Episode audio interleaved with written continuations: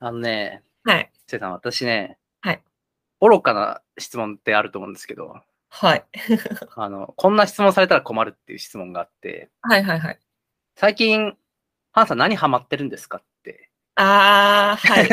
言われると、はいはい。もうね、俺もしちゃうから、俺もこの愚問はよくするので、 はいあの、自分もなかなかこう、ね、自分にも刺さるっていう話なんだけど、うん。この愚問が届いてきたときに俺はね、はないん。て返そうかっていつもやってるんですよ。はい。愚かですねって返すじゃないです か。その質問は愚かですねって言うと、まあちょっとさすがにただ人間関係にこそうですね。う、問題が発生するから、はいで、答えがね、見つかったんですよ。はい。なんでしょう。ポッドキャスト。はい。ポッドキャスト聞いてますと、最近は。私はポッドキャストを聞いてますと。はい。そこで言い切るのがちょっと正解なんじゃないかと思っててはいはいはい。こう迷いなくね、こうそ言うう。迷いなくね。そう。え、知らないんですかと。アメリカ人の今30%くらいかな ?20%、30%が聞いていて、日本でももう十何パーくらいが聞いている、あうのんポッドキャストをあなたは知らないんですかと。うん。多分ね、そういうふうにこう自信を持っていった方が、まあうんうんみんなも興味持ってくれるかなと思って、 そうですね。うん。って言ってるわけですよ。で、まあなかなか、とはいえその10人に1人みたいなさ、うんこう、まだまだ普及してない中で、はい。あの、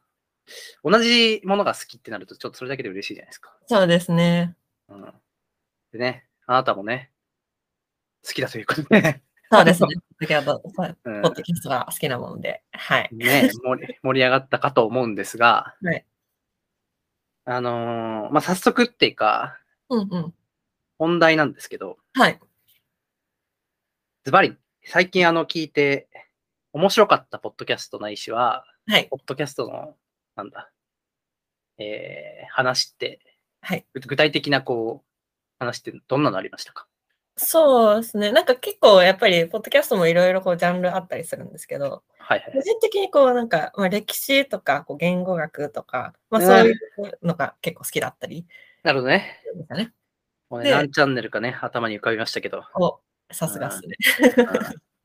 でなんかやっぱり直近すごい個人的に面白いなとかいろいろ考えさせられるなと思ったのでいくと、はいはいあの古典ラジオっていうあ結あ、構、はいはい。あの聞いてらっしゃあるり方多いのかなと思うんですけど、古典ラジオの、まあ、番外編なんですけどこう知性とは何かっていう、あの話をしてうんうんるうん。番組、ちょっとあのありますよタイね。トルのところがうん忘れちゃったんですけど、正式名称。あの番組が個人的にはすごい面白かったなって思ってますね。うんうん。僕もあなたに言われて聞きましたよ。 お3回ぐらい聞きました。すごいですね。3回、あれ結構長いですよね、でも。うん。1回目は当倍で聞いて、うんう2ん。回目からは1.5倍で聞いて、はいはい。最後はちょっとおさらいがてら1.8倍で聞きましうた。んうん、結構こう話、まあ長いですし、こういろんな展開があったりするんですけど、結構毎確か回聞くたんびに新しい気づきとかこう思考につながるものだなって感じですね、あれは。あれ、なんかそもそもどういう話の展開になってましたっけあの話って。まあなんか、こう、構成、構成というか結論としては、こう、知性っていろいろあるよねっていう、こう、結論ってはいはいはいはいはいこう結論って言ったらあれなんですけそど、うだよねこう大きいテーうマんにはなっていて、まあ、こう、我々の今の、こう、スタンダードでいくと、知性って、いわゆるこう、まあ、言語処理能力だったりとか、こう、ロジカルシンキングみたいな、うんこう、まあ、言ったらこうそういった言語能力のところにこう偏って評価されてしまってるけどなんかまあそれだけではない知性っていうものも存在しているっていう話。はいはい。まあ、なんかこうそれにこう付随してこういう事象があってみたいなところをこういろいろとこう、まあ、解説をしてくださってたりだとかこう事例ベースであの展開してもらってるみたいな話で、まあ、なんかこうその知性が知覚されていないことによってこう、まあ、社会的会社の中であったりだとか、まあ、社会の中で偏りが生じてしまっていたりだとかこう本当は評価されるべきところ人がこう評価されてないみたいなところがあったりするよねみたいなちょっとまあこれは私のこう捉え方なんですけどいやいや話いがや、みたいな感じです文字起こしする仕事してました文字起こしはいはいいや、そのポッドキャストを文字起こしする仕事してたかなっていうぐら い、内容を全部覚えてたから、すごいなと思って、何も補足することがないというか、まさにそんな話してたなっていう認識をしたんですけど、うんうんはい、あの、文字起こしする仕事してたんだなと思 って。編集の仕事してた。もしえくそれはは、してないですね し。てないか。そうか、そうか。いやでもなんか本当はこうもうちょっとこういろんなこう広がりというかこう考えが出てたんであれはなんかもうちょっとこう一個ずつちゃんと話進めていきたいなって今あ、思はういはいはい大筋は今の感じですねでも多はい。分ね。僕から感想言っていいですかはいはいぜひあのね、一個思ったのが、はいその、知素知性と、はいえっと、知能みたいなところの話が、あんまり触れてなかったんだけど、俺だなんかそれが一番気になったっていうのがあって、はいはいで、なんかさ、中世とかさ、うん中世のこう、晩秋とかってあるじゃん。あの、まあ、はい野蛮な風習とか言って晩秋とあかあはい晩秋あの、なんかさ、なんだろう。お同じこう人間として なんかえどういうことを考えたらそういう発想にたどり着くんですかみたいなことを言はいはいったりするわけじゃん。うんでもっとさまあ狩猟採集時代とかだったらさ、まあ、今より全然文化的じゃない、文化的じゃないっていうのもちょっと乱暴な、まあそうですねまあ、そういう生活をしててでなんかじゃあなんかシンプルにこうの脳の容量とか脳の仕組みがどんだけ変わってんのかなみたいなのを、はいはいなんか調べてみたらうんあの、なんかまあこれ俺がめちゃくちゃ学術的なところを調べたわけじゃないので、はい誰かが言ってたっていうか、いはいあの、えっと、ライフネット生命の出口さん、元うんうん APU の、あの方が言ってたんだけど、はい出店元がそうそう出典元はそこ、そこの、はいはいあのなんか講演と、あとあの本かな、えっとね、はいなんか、うわあ名前がとかしてた、宗教となんとか全史みたいなやつを書いてたの。うんはいはいうんで、その時に書いてんのが、言ってんのが、なんかこう人間の脳はもう 1, 1万年進化してないらしい。はいうんってことは、その、はい今なんかこう、IQ だなんだと、うんうんなんだかんだっつってるけど、そもそもなんかそんなにこう、そもそもなんか人間の脳はめちゃくちゃ進化してるわけじゃないのに、はいなんかロジカルシンキングとか、うんうんその知知能みたいなところを、はいはいなんか追い続けてるのなんでなんだろうなみたいな話もそうだし、うん逆に、逆に同じぐらい知能あった人たちが、なんで当時、ううそんなこう、晩秋にこう疑問を持たなかったんだろうかみたいなとこはろいも、はいなんか同時並行で感じましたっていうのが、まあうん一個すごい思った大きな話題っていう感じ。はいはい。なんか今こうお話しいただいたこう脳は1万年前から進化してないみたいなのってすごい面白いなって思って。はいはい。なんかこう今現代社会ではまあ若干ちゃんとこう考えようってふ傾向になってるかもしれないですけど、例えばこう、なんでしょうね。まあ今だと後進国って名前呼び方変わってたりすると思うんですけど、後進国と先進国って分けて、こうはい後進国って遅れてるであったりだとか、そこにいる人たちがこう、まあ、言ったらこう文化的文明的に進んでないみたいな見方をしてるわけじゃないですか。そうだね。なんかそこのところもこう知性、まあ知能のところがこう進んでる進んでないみたいなこう捉え方にあーなってます時にこうそもそもその1万年進化してないっていう前提に立つとそこってめちゃめちゃおかしいんやなみたいなのを今話聞いててすごい思いました。確かにね。確かに。何の差なんだろうね。何の差そうですね。文化レベル2とかなり雑になっちゃうけど、ん何の差なんだろうな。なんかここのところもこう知性がそれこそいろいろ種類があるってこう深井さん古典の深井さんはいはいはいはいのお話あったと思うんですけどなんかそこと一緒なのかなと思ってこあうやっぱりいわゆるこう先進国にいる人たちからしたらこう言語っていうものがこう、まあ、意思疎通がすごくしやすくってこう自分たちが発展するためにこう使いやすいものだったからそれが優位なものだと捉えうんうんてうんこう知性っていうふうにこう何乗り出すじゃないですけどようになった時にそれ以外の形でこう意思決定をしてるとか合意形成して社会っていうを構築してるものに対してこう、まあ、それをこう同じ基準でこう照らし合わせてしまってるからこうそれがない状態の社会に対してこう、遅れてるだとか、あ。そんな風にこう捉えちゃってるのかなみたいなのは今パッと思いましたかね。うん。うーん。なるほどね。ここちょっとセンシティブな部分ではあるんですけど、 そう個だね。人的な意見です。あのそう注だね意書きで。そうだよね。なるほど、なるほど。ちなみに、はいあのー、せいさんのはごい感想はどんな感じでしたか、私の感想は割とこう、まあ、その知性っていう言葉がああ。いろんな意味を持つんだなっていうまあ、そうだね。そ捉れえはそうだ方は私は一番最初に思ったところかなって思っていて、まあ知性って一口に言ってもそれこそ今言ったみたいに今の私たちとか、まあ、いわゆるこう、まあ、日本に住んでるでこの、まあ、ポッドキャストをこう使っていろいろ議論ができる立場の人間からすると、まあ、割とこう私たちも言語でこう発信をしてたりだとか、うん。物事を考えて処理するっていうのを考えてるんで、まあ知性ってそれだろうなってこう、なんか思い込んじゃってるというか、うんうんうん当たり前のものだって捉えてるけど、それが例えば、深井さんもおっしゃってたみたいな、こう狩猟採集のこう世う界んとかになってくると、それが知性ではなくて、まあ、知性っていう言葉を使うかはわかんないんですけど、まあ、同じ意味を持つものとして、多分こう狩猟採集をする能力っていうものが当てはめられてるっ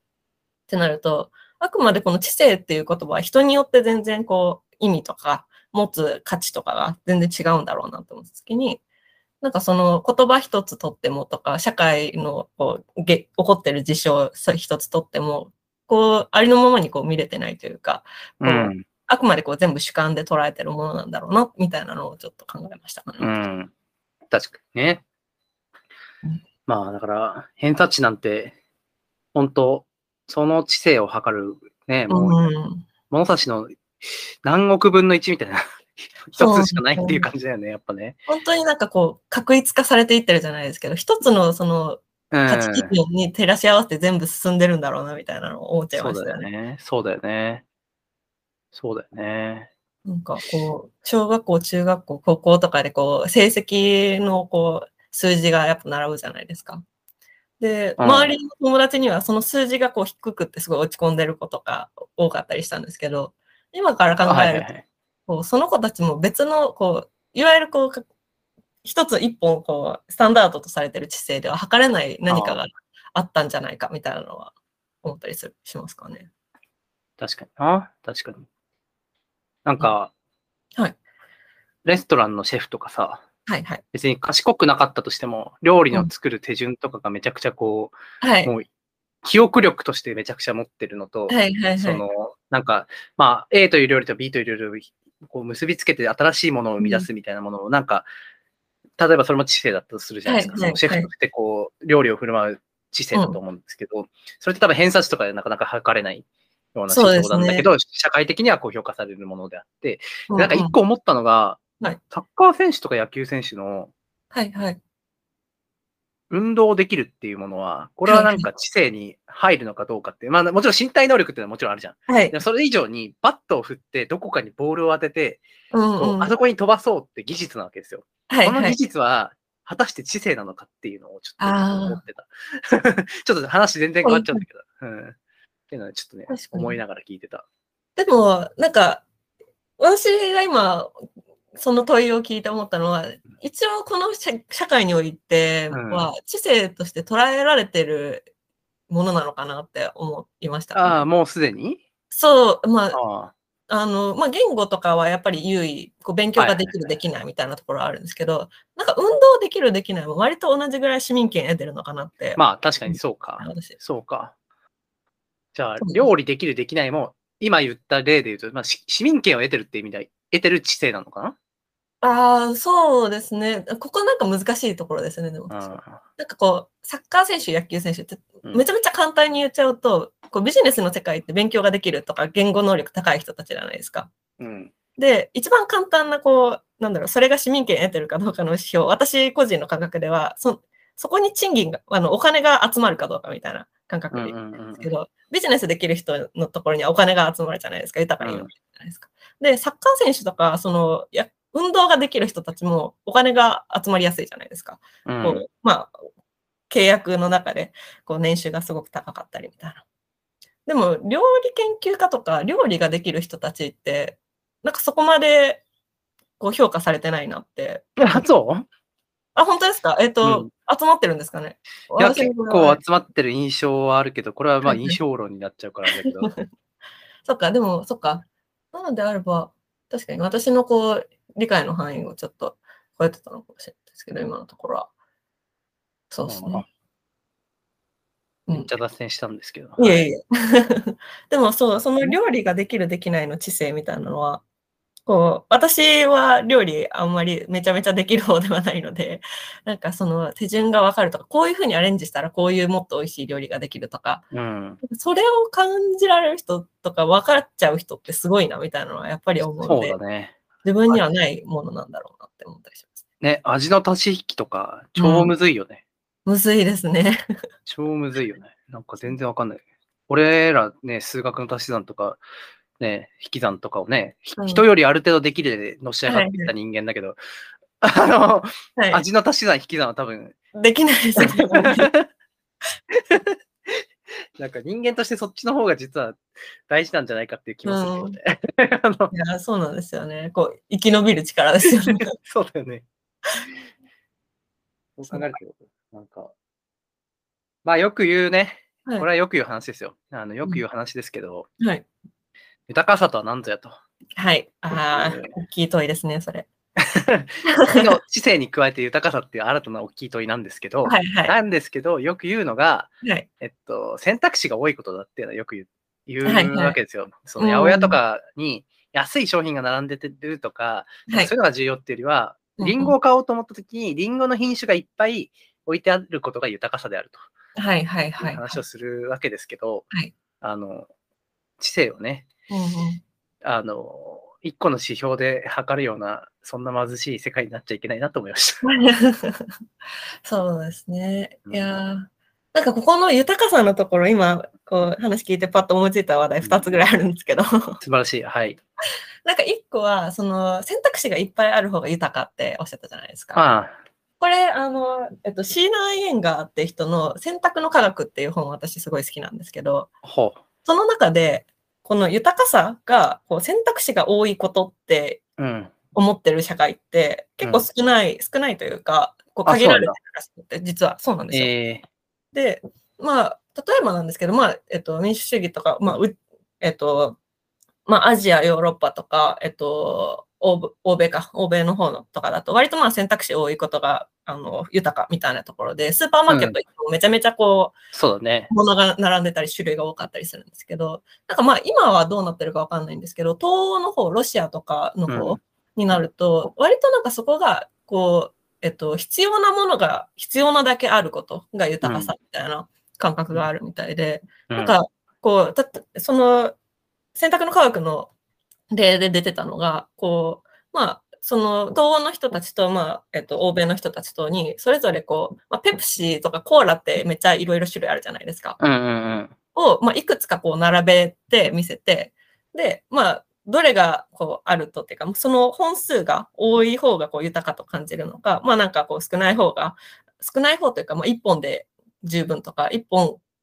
あることうんうんうにん価値が高いって感じるのかっていう実験を多分、ちょっとすみません、私も曖昧になっちゃったんですけど、うんうんにアメリカとか欧米の人たちはもう数ができるだけ多い方がいいっていう話あですけど、なんか、こう、東欧の人たちはそうじゃなくって、こう、いや、そんないっぱい選択肢あってもあの困るし、めんどくさいからって、まあ、一本とか、そ本当に数本で、数本の方がいいっていう選択をしたっていう、ーうん。こう、研究、研究というか実験結果があって、あ、なんなかこるほどう、豊かさの基準って、まあ、そこもなんか結構、こう、地域とか、まあ、それは歴史的な問題ではあるんですけど、こう、まあ、東欧の方ってもう結構こう、えっと、なんだろうな、政治的なこう統制が強かった時期とかが、うん。に、まあ、配給制そうがだねすごい強い時時代があってっていう、うんその背景から、まあ、その必要最低限のものが必要最低限手に入ることの豊かさっていうところに、えっと、価値を見出すっていうのが、あの、まあ国民性って言ったらあれですけど、うん。であるみたいな話があって、あ、なんかそこもこう、今のこう、スナップショットというか、時代のスナップショットで見てるだけじゃわからない部分ってあったりするんだろうなって思って、まあ、ちょっとなるほど豊かさの方に今フォーカスが当たっちゃったんですけど。うんうん。その、まあそういうこう評価っていうか、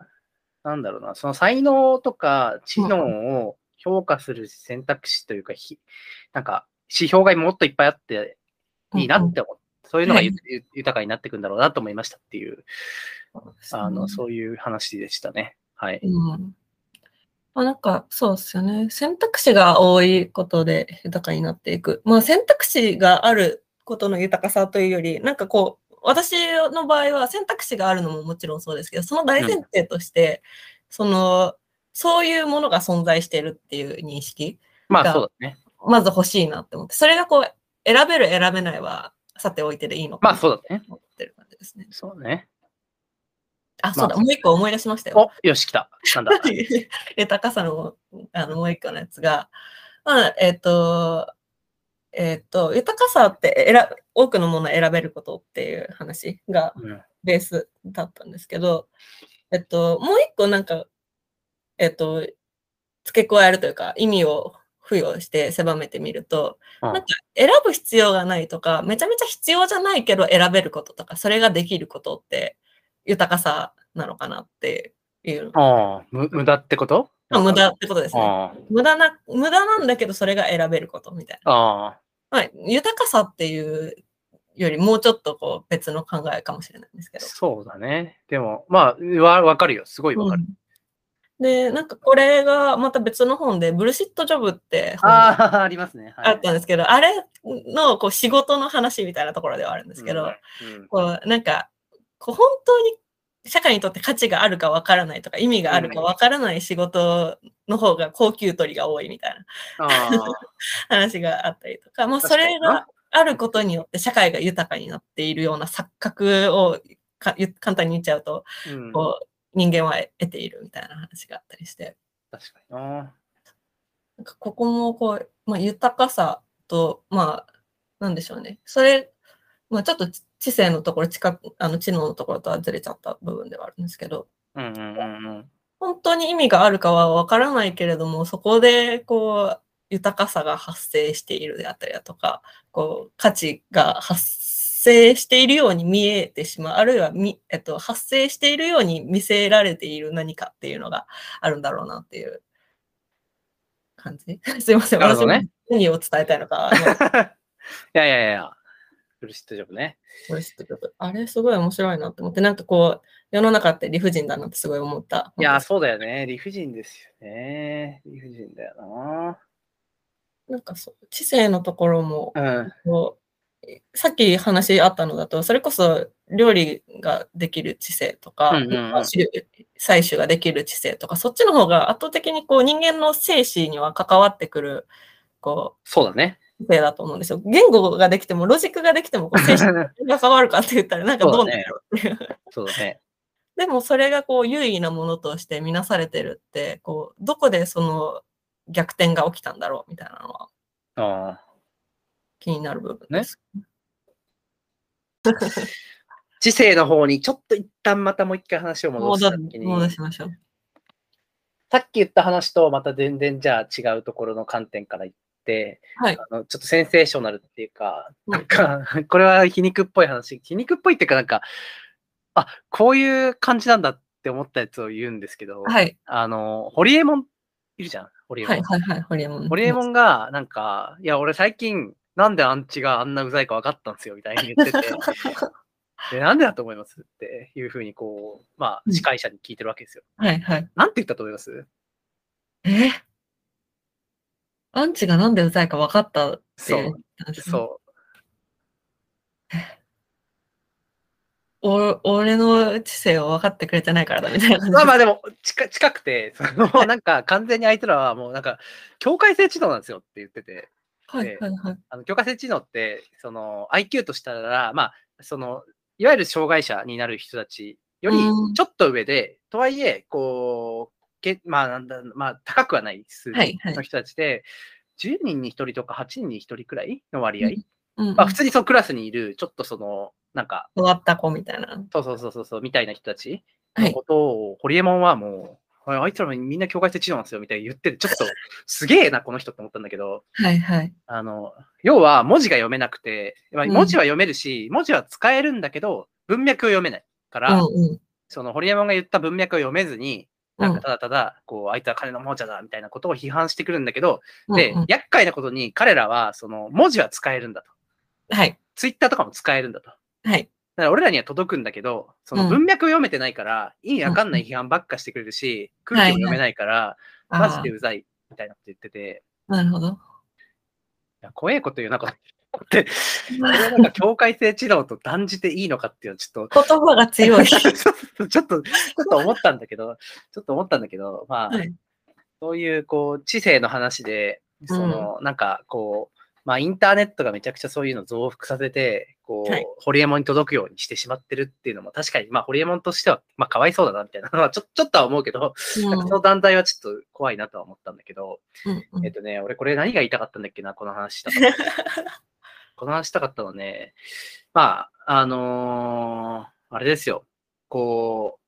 ちょっと踏み込んで考えたときに、はいその、なんか資本主義下における うん。知性って僕らどういう風に使ったらいいのかって思ってて、はい。で、えっと、なんか、やっぱね、俺は、 なんかアナーキストなのかわかんないけど、アナーキストなのかわかんないけど、会社に雇われるとか、えっと、はい資本家に,、に雇われるとかと、資本家と労働者の関係になるわけじゃないですか。うん。とか、えっと、何かマスコミとか政府が発信する情報を受ける市民になるわけじゃないですか。はい。なんかそうなった時に、その市民側とか労働者側が使う知性と、うん多分、そのマスコミとか権権力側が使う知性はいはいはは多分違って、うん。で、僕ら側が持つべき知性は、もういかにクリティカルに 考えられるかっていうことなんじゃないかっていうのをちょっと思いましたっていうのがあって、だから、なんつったらいいんだろうな、その文脈ちゃんと読んで、こうあん。このホリエモンが今こういうこと言ってるのは、まあ当は然いホリエモンも、ホリエモンのことよく知るとわかるんだけど、うんうん。あの、なんか、あ、僕結構、好きな面と嫌いな面はもちろんある人だと思ってて、では好いきな面で言うと、えっと、すげえフラットに、本当に自分が楽しいと思うことに対して、うん。なんか、知的好奇心がものすごく高い人だと思ってるし、行動力もめちゃくちゃ高い人だと思ってるわけよ。はい。で、えっと、ただ、たまに、なんか、とはいえ、こう、自分がやってるビジネスとかに都合のいい話もする人だとは思ってて、うん。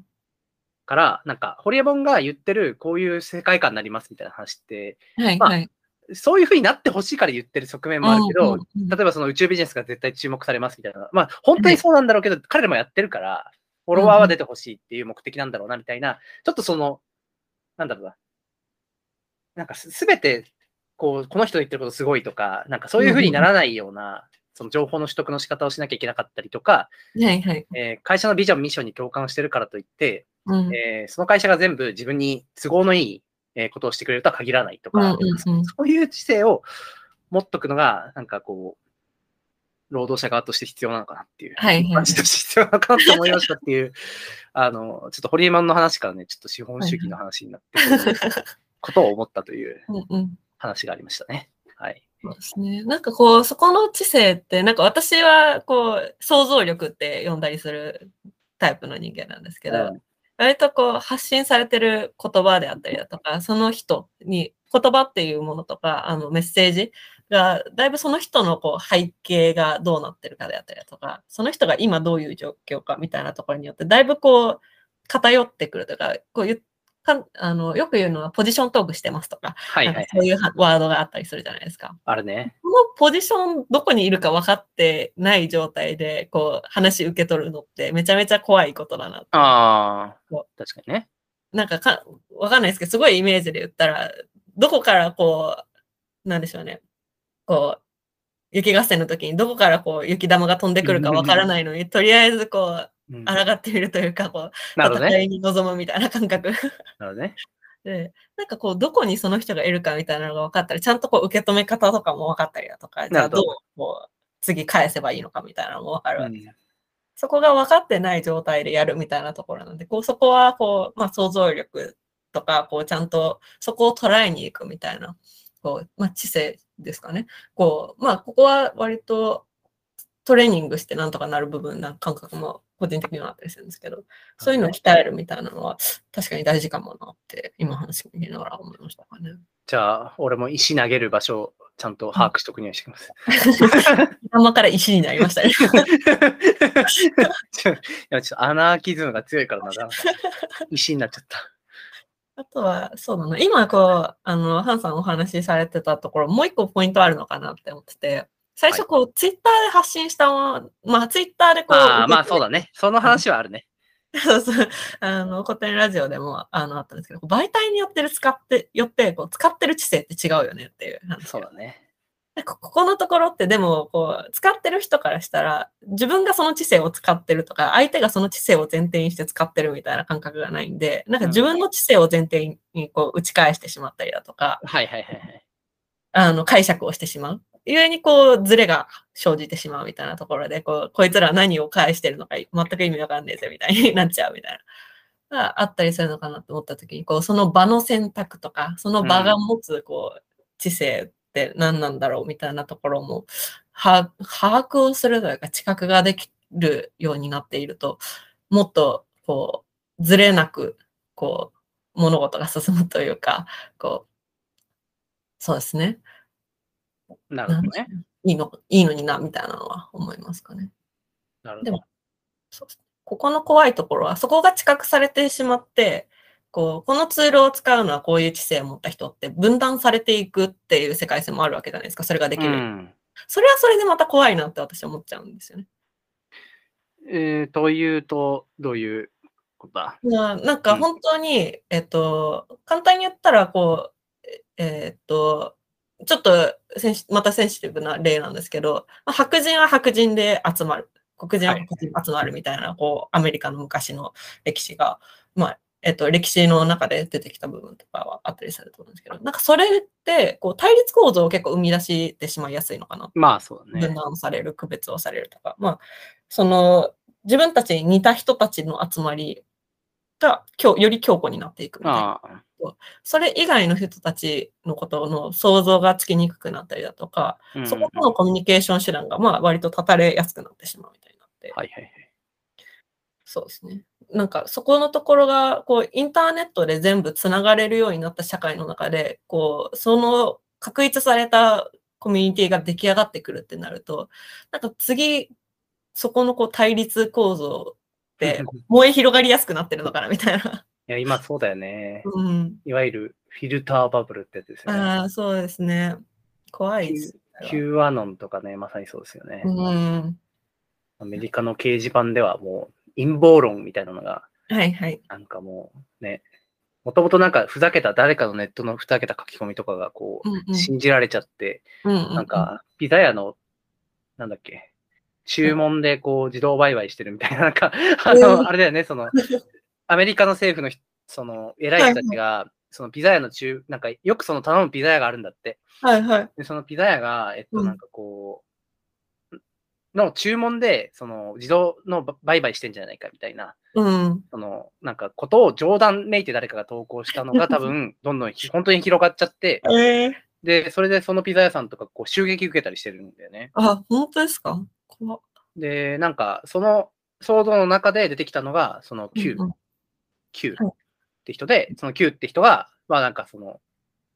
俺は今大統領のなんかこう、一緒の飛行機に乗ってるみたいな証拠写真みたいなのを上げつつ、うんなんかこう投稿をして、その匂わす投稿をするみたいなのやってうんて、うんうんで、それでなんかこう、あ、これはもう大統領と絶対に一緒にいる人が流してる、ま間違いなくいないメッセージだみたいになって、その Q アノンみたいな人たちが生まれて、はいはい。そう、今、日本にも来たりしてますよね、J アノンっつって。ああ、なんか聞いたことあるな。ちうんょっと私が疎めなんであれですけいやあのインターネット怖いっすよ。ど。インターネット怖いですイねン。ターネット歴もう10、あれこれ15年、20年近くなりますけど、もう怖いよね、インターネットね。ずっと変遷見てるけど、はいはい。怖いよ、やっぱ。あ怖いよ、。もう、ね、ネット右翼とか、あの、ずっと見てるけど、もうやっぱね、インターネットによって言論がね、過激になってくっていうね、うん様を見てるとね、あの、ちょっと怖い部分ありますよね。 うんはねい。それこそなんかこう、情報が、なんだろうな、全部手に入るように見えて、結構こう、表出されてるものは限定されてたりだとか、それが生徒はこう限らないみたいなところがあったりするんで、うん。そこの部分が、なんともそうまあね。ファクトチェックってやつですよね。ファクトチェック。ファクトチェック。俺が一番ならもう、あれですよ。必要として、必要とするというか、まあ、じゃあ、あえて、そはのい結論じみた、うん今後こう、必要になりそうな知知性とか、はいそういうものがあるとしたら、もうファクトチェック。ファクトチェック。あ 真実を見極める。真実など見極めると。で支配者とに行くんだったらまたちょっと違うかもしれなくて、うその人ん。人心把握とか、多分そっちだったよね。その、なんか、マジョリティを理解するうんうんとうか、んそっち系の知性とか、いわゆるリーダーシップとか行動力みたいなのが必要になってくるんだけど、うんうんまあ、どっちかっていうと、あのね、列に並ぶ側の人間は、うんあのファクトチェックですよ。ロジカルシンキングじゃない、ファクトチェック能力が必要。 そう、あでも、ここ、理性のとこ戻すんですけど、強引に。フうんァクトチェックする能力、例えば、すごい、嘘がみすごい見抜ける人とかいて、こう、これ嘘だよ、これ本当だよって言って、全部当たってたとしても、それがロジカルにこう説明されないと認められないじゃないですか。まあね、こうえ、なんでそれ、それが嘘だってわかるのって言って、はいはいはいこうこれが説明できないとか、はいこう、ってなってくると、それがこう、正しいものとして認められないとか、それがこう、なんだろうな。そうですね。正しいものとして認められないみたいなのがあるのって、こう、すごくこう、今の、その知性、規定された知性に、あの、制約を受けてるなって思いますかね。なるほどね。ここのところ、そう、今、こう、おっしゃってた、こう、ファクトチェックの知性みたいなところに対しては、私は今なんかこういうふうに思ってたんですけど、うん。なんか、ハンさんはこういう感じだったら、こう、その知性もうまくこう、まあ、なんだろうな、身につけていけるとか、こう、市民権を得るんじゃないかみたいなのとかってあったりするんですかなんかすごい変な問いですけど。ああ、そうだよね。その論理的にちゃんとこれは間違ってますって説明する以外でってこと。そうですよねあ。ーそうです。そうですなるほどな。なるほどむなずいですよね、それ。その経枠を。験、経験、経験によって取得するしかないっていう説もあるよね。うん。一個は、一個はマジであると思うよ。その失敗をして、ね、ここで、なんか、はなんかこう、かけっこして、はいは10い回中5回転んだらさ、うんなんか、何が起きてるか分かんなくても走んないじゃん。うんうんうんなんかそういうのが一つありますよねっていうのうんうんと。うんううん。ーん、なんだろうね。まあ、類似のパターンから導き、導き出すみたいなのはありそうだけど、それはロジックなのかな、なんか、例えばその同じような状況ああ、のそうです組ね織。とか環境ってこうなります、こうなりやすいですよね、みたいな話とかは、そうだよね。まあ、それになると、機能法とか演疫法みたいな感じになるので、ロジックって感じですね、割と。確かにな。でもさ、なんかロジックの方もロジックの方でさ、これなんか、はいあの、答えられないから話そらすっていう手法なんですけど、 あのーロジックの方のロジックの方で、科学的な裏付けが仮説しかないときってあるじゃないですか、その、そうですね。なんか本当にそうなのかどう検か証されてないけどわかんないっていううんこ。とはありような気がするので、どうしたらいいんでしょうね。確かになんかじゃあ、地球平面説って聞いたことあります、はいはいはい、ありまうす。んあんなんありえないじゃないですか。ありえないのに、信じてる人一定数いるわけですよ。はい。で、科学的にも間違ってるって言ってるけど、うんうーん、むずいな。なんで俺はじ地球平面説を信じないんだろうって思った時に、ああ、なんだろうな。なんか、あれかもな。はい新しい都合のいい説は全部疑うっていうのが多いかもしれない。はいはい。なんか、俺、やっぱビットコインとかそういうのも最初めちゃくちゃこう怪しんでた はい。し、なんか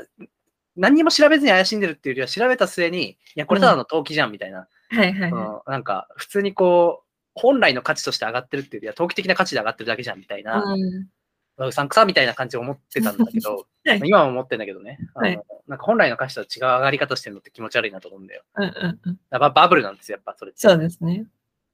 だからなんか新しいものなんだけど、うんうん。それは全部一旦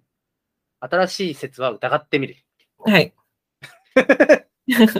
疑ってみるんだけど、なんかふわっと疑ってみるっていうよりは、なんかちゃんと調べて疑ってみるって感じじゃうなんい、うんうん。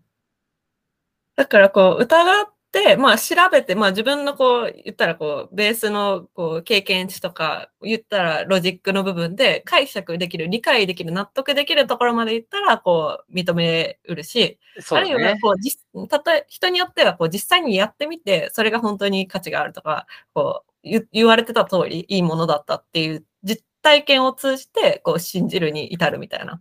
パターンとかあったりするのかなって思うんですけど。まあ、なあんかとあれだね。あれだ。全部信じないことだよ。 そのあ今言ってるその説も、例えばワクチンとかもそうだけど、ワクチンはい俺は打った方がいいし、うんえー3回目も4回目も打った方がいいと思っている人間だし、えー子供は、まあちょっと時と場合によるが、基本的には打った方がいいと思っている人間うんで、えーっと、基礎疾患がある人はもうマストみたいな感じなんだけど、えっと、なんか、それも、うんその、じゃあ今後、ひ半年とか1年スパンでずっと変わらないかっていうとそうじゃなくて、常にうんそのワクチン接種も疑い続けてる部分もあるわけよ。はいはい。なんか全部を信じない。なんかこ、これをやったら 100%, 100%こうなるって信じないようにするうみんたいな。はいなんかそういうのも必要なんじゃないかなと思ったけど、その、はい。あ、伝わったこれ。もう一回欲しいかもしれないです。おかわり。えっとね、そのさっき、その、ファクトチェックをするって話だったじゃん、いで基本的にはさっきの議論って0か1かっていう話だと思うんだよ。信じるか信じないかって話だと思あうあ、そうですね。信じる方にそのポートフォリオが入ったとしても、うんえっと、疑い続けるっていう。ああ、信じながらも疑い続けるってそことうそうそうそうそうそうそう。っはいはい。ていうのが大事なんじゃないっていう、その、ロジックでうんうん。見抜うく、えっと、経験で見抜く、はいはい。とにかく疑い続けるっていう。ああ、でもそれ面白いかもしれないですね。そう、私が、その、ハンさんに、その、どうやったら、こう、その、ファクトチェックの知性って、こう認め、認められるというか、ようになりますかって質問した、まあ、意図というか、背景うんとしては、結構、今のこの話ってうん、こう、新しい、その、古典ラジオで、こう、新しい知性とか、自分たちが今知ってる以外の知性を知っていくとか見つけていく、それをこう、理解して、こう、まあ、行くっていうことがすごい大事だよねって話をしてたんですけど、はい。それがすごい難しいよねっていうことをすごい話をしたくって振ってみたっていう感ああ、じで、こう実際にこう難しいっていう話になったんで、あやっぱりなって思ったんですけど、こうやっぱりこう自分の持ってる前提のところから抜け出しにくいっていうので、まあそうだね。そう、今のこう最後のこう、ハンさんの話を聞くと、確かになんかこう難しいんだけど、一回信じてみて、そこからこう、それがまあ正しいのか正しくないのかとか、なんか、まあ自分が捉えられている知性っていうものが、そもそもこう、最初からもう100%その姿で間違いないっていう確率って結構少ないのかなって思った時はにいは、いはいそ。れを正しく捉えるためにこう疑い続けるとか、まあ、経験し続ける、知覚し続けるみたいな、こう、トライアルっていうのは、一体価値があるんだろうなっていうのを、今、こう、この一連の話を聞いてた。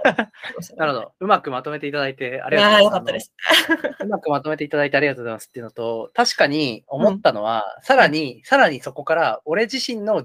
自分の物差しも相当疑ってるっていうのはそもそ もある。はいはいはいだかはら い。その、さっき、成果5か測った物差しすら常に疑っている、俺は。 あー自分の感性だったですら、はいなんはい。はか、いちょっとその、なんだろうな、全幅の信頼を得てない。はいはい。なんでだろうね。それは何かあったんですかいや、過去にわかんないけど、わかんないけど、なんか別になんか、その自分が言ってることって別になんなんだろうななん。なんか常に、うなんだろう。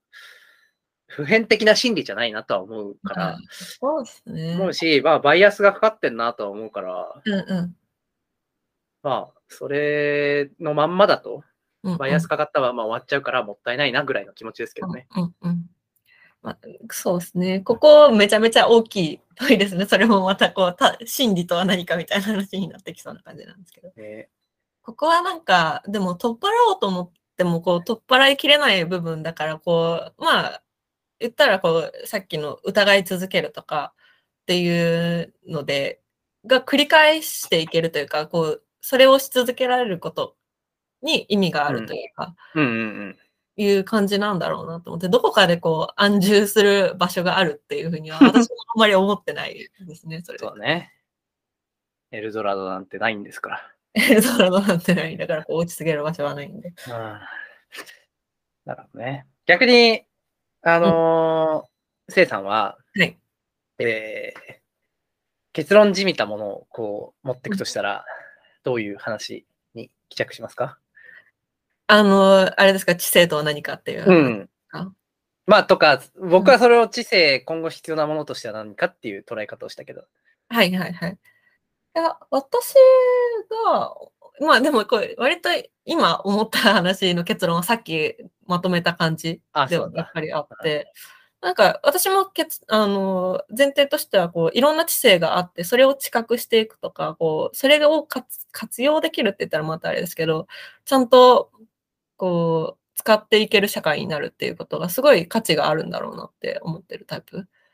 で、でもそれができていないことには理由がもちろんあって、もうその一つの知性で統一されてる方がすごいやりやすいく回ってきた社会だからみたいなとか、なんかそれそうっていう前提に立った時にじゃあどうやったらこうそれを認めていくとか、そえっといろんな知性が活躍できる社会になっていくのかって考えた時にこう一旦信じてみるとかなんかこういうものがあるんじゃないかって捉えてみてうん、で、そこからこう、トライアンドエラー、その知性を、えっ、と、まあ、実際に自分で経験していく、体感していく、ん使っていってみるっていうのが、アクション、アクションベースになっちゃうんですけど、としてなはるほどね大事なのかなっていうのを思ってたんなでるす。ほど。最近、そしたら、なんか、飛びついた新しいものとか、新しい考え方とか、うんうんあこういう視点面白いなって思ったこととかってなかったりするんですかえー、な んだろう。広い質問です ね。意地悪っすね。え、あ、でも意、地悪ね。あの、これまた別の、あの、ポッドキャストなんですけおど、じゃあ次回はそれでっつって。あの、言語学ラジオ。ああ、ゆる言語ね。そう、ゆる言語学ラジオですね。で、あの、第一言語を習得するのはめちゃめちゃ難しいっていう。第一言語。第一言語。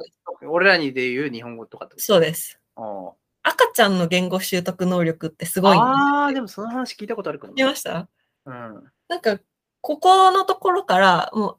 こう、なんだろうな、赤ちゃんの全く皿の状態からの学習であったりだとか、こう、視点みたいなのってすごい面白いなって思っていて。はいはいはい。なんか、こう、我々って、こう、まあ、成長していく中で、一つのスタンダードが、こう、頭の中とか体に染みついてる状態で、今、こう、いろんなものを知覚して、こう、まあ、吸収するものがあったりだとか、アウトプットするものがあったりだとか、そでう、ね生きてるんですけど、なんか、まっさらな状態、本当に生まれ落ちて何もわかりませんの状態から、こう、社会を、こう、なんだろうな、知覚して、一本の軸を作る期間なんですよね、赤ちゃんの時って。うん。その期間にめちゃめちゃ大量の情報を仕入れて、それを処理して、で、一本の軸を作ってってなった時に、その、こう、なんだろうな、情報を、どれを取り込む、どれを、えっと、軸として、こう、練り込んでいく、解釈していくみたいなのって、なんかどういう、こう、プロセスになってるのかなとか、まあ、赤ちゃん見ても、今、どういう情報をこの子は取り込んでるんだろうみたいな、が気にな ったりとか、確かに。なんかそこにすごい知性のヒントとかもしかしたら、こう、含まれてるのかなみたいなのも思ったりしてるって感じですね。なんかね、はいめいっ子がいるからさ、はいはい。そのめちゃくちゃ可愛がってさ、いまあ、いいっぱい遊び行くわけですよ。はいはい。いいですね。で、その時に確かに、その、どうやってこの子物覚えんだろうなって思ったんだけど、あのーなんか、あれらしいね。えっとね、ああ、これもなんか、うわあ、ちゃんとした知識なのにすぐ出てこないな。 えー、わ、これはわ忘れちゃいました。忘れたやつですね。うん私がさっきやったやつです。忘れちゃった。でもこれなんか、教育系の YouTuber とかで見てて、はいはい。なんだっけな、1、2歳は、なんか、うわー出てこなくなっちゃったな。ごめん。うん、出てこないわ。大丈夫 また、また出てきたら話しましちょょちょちょ直近で大丈夫です。はい。う。なるほど。私の場合はそんな感じですかね。こう子供の視点とか、こう言語習得とかは、もう割とずっと興味はあるし、その第一言語の習得みたいな話を聞いたときに、その言語を習得するのと一緒にこう、いわゆるスタンダード知性とか、なんか、そういうものも合わせてこう習得していってるというか、形成されていってるのかなと思ったときに、ここにこう、人間とか社会のこう、大きい秘密がこう、詰まってるんじゃないかっていう。なるほど。 じゃあ、次回はその秘密を探っていきますか。ゆる言語学ラジオの言語学ぐらいで話でもしますかそしたら。ぜひ、また、そうですね。ちなみそれにが、うん、あ、どうぞ。ちなみに、ハンさんはどう、どうなんですかこう、え最近面白い考え とか。ああ、いや、これね、テーブルひっくり返しますよ、そしたら。お、いいですよ。あのー、村田沙耶香さん、はい。コンビニ人間とかで有名。あ、はいはいはいはい。で、新刊なのかな最近、あの、進行っていう短編集出して、はいはい。で、それがね、面白かったんですけど、うんうんあの、なんか、私がね、なんだっけな、忘れちゃったけど、えっと、なんだっけ、書き出しがね、えー、それと一緒に新興宗教やろうぜ、みたいな。うんやすご いえっと、強い今ちゃんと、ちゃんと見見見たんですけど、 今、えーなあ、長岡、俺と新しくカルト始めないっていう書き出しがあるんだけど、強いっすね。あの、なんか、おちゃらけ調子者みたいな人がいて、で、その人がはいはいカルト宗教を始めて、で、それがなんか大学か高校の友達かなんかで、うんうん。で、その、もう一人こう、地味だった子をはい、なんか結構無理やり味方に引き入れたみたいな感じで、二人でやり始めた感じみたいなのがあって、うんはいで主人公は超、こう、なんだ、えっと、効率主義とか、いはいえーちゃんとしてる人で、うんうん。なんかこう、納得しなかったものやらなかったりとか、なんだっけな、あと象徴する言葉があったんだよな、その彼女のことを。なんかと、と、とにかく、なんか無駄なことしたくないみたいな人うん。なんだけど、あ、そうそうそうそう、なんか、あ、そ、そうだね。その人こそまさにファクトチェックの鬼みたいな人で、はいえこはれっい。てそもそもこういうことじゃんみたいなことを言ってしらけさせる人みたいな。うん。なんかそういう人が、その誘われて、最初のうちはなんかうざがってたんだけど、はい。なんか途中で、そう、あ、そう、その女の子のね、好きな言葉今見つけたんですけど、限界いくら、限界い くら、みたいな。そういう人うが、ん騙されるわけじゃないじゃないですか、宗教に。はいはい。なんだけど、途中から、その、えっと、誘ってきた男より、その、なんか、むむあ無無理やり誘われたっぽい女の子が、なんか、もともと昔その宗教に騙されてみたいのがあって、うんうんなんか復讐目的でみたいなのやり始めたんだけど、うんなんか徐々にこう、騙されたくなっちゃうというか、なんか、うんその、自分が信仰してたその限界いくらみたいなものを捨てて、うんなんかもう全く違うものを信じてみたいみたいなはいはい。ことになって、なんか最終的にはこう、まあちょっと本を読んでくれればっていう感じのオチになるんだけど、はいはいはい。そういう感じでなんか、騙されたい欲みたいなのって、なんか人は持ってそうだなと思いました。なん何のために騙されたいなんですかそれは。それってネタバレになっちゃうやつですかまあ、ネタバレになる近いけど、まあ、やっぱりその限界いくら教みたいなものがあるわけですよ。その考え方うんをによって、うまくいかなかった人間関係とかもあるわけですよね。ああ、はいはい。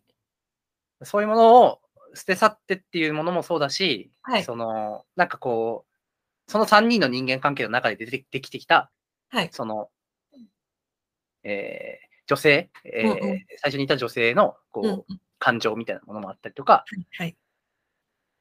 そそれへの憧れ、その彼女はもうなんか信じまくっていろいろ騙されてるわけですよ。はい。でももう一回騙されようとしてるわけですよ。うそん。の なんかまあ言ってしまえばカルト宗教始めようみたいなものに。はいはい。騙す側になるみたいなところとかへの、なんかあそういうところになんか憧れてしまううん。の気持ちは分かんなくもないなっていう。うん、言ったらなんかそれが、なんだろうね、生き、生きやすいというか、彼女からしたら生きやすい、こう、し信仰だったっていう。あ、まあにな、まあ最終的にはそういうオチではないけど、まはあいまあそういう側面もあるよなっていう、うんっうんいや、っていう話。で、ははいい、はい面白いと思いましたっていう。これはね、短編で10分、20分ぐらいで読めるから、はい一。分あるかなあ、いいですね。結構短うんめ。 1時間もかかんないと思うんで。うんうん読んでみます。いや、なんか、こう、そこの、こう、今までのその、限界し至上主義 じゃなくって、みカルト宗教みたいな話になったっていうのは、なんか、さっきまで話をしてた、その、まあ、言語至上主義とか、ロジックの知性が、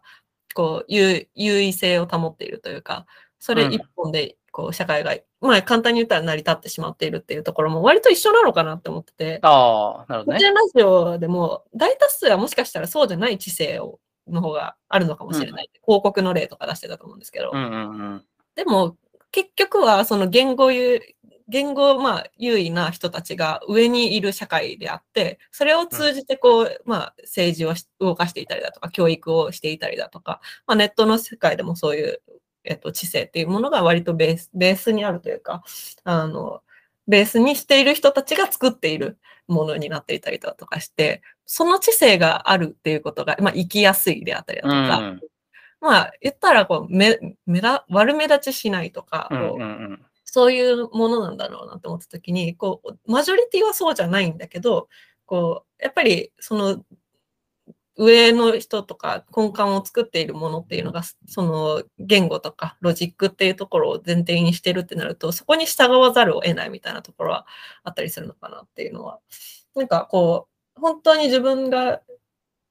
こうだと思っているものとか、まあ、知覚しているもの、持っている知性とはまた別でこう、従いたくなるうん。うん。そういう力は持ってたりするのかなっていうのは思いました。確かにな。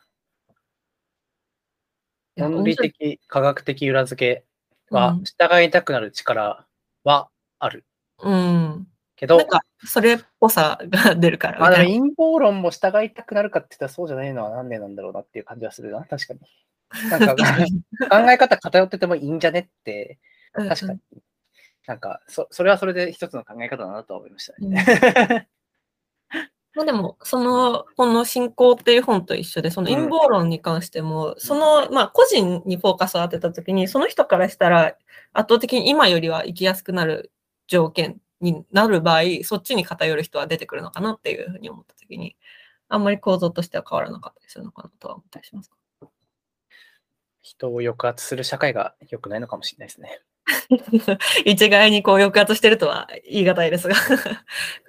そこから受けてこう享受してるものもありますし、 そうね、そうだね。一概に抑圧してるとは言わないね、多分ね。確かに、それはそうだ。それはそう だ。それはそうだ。うんびっくりし抑たよ圧する側面のある。 過激思想家みたい な。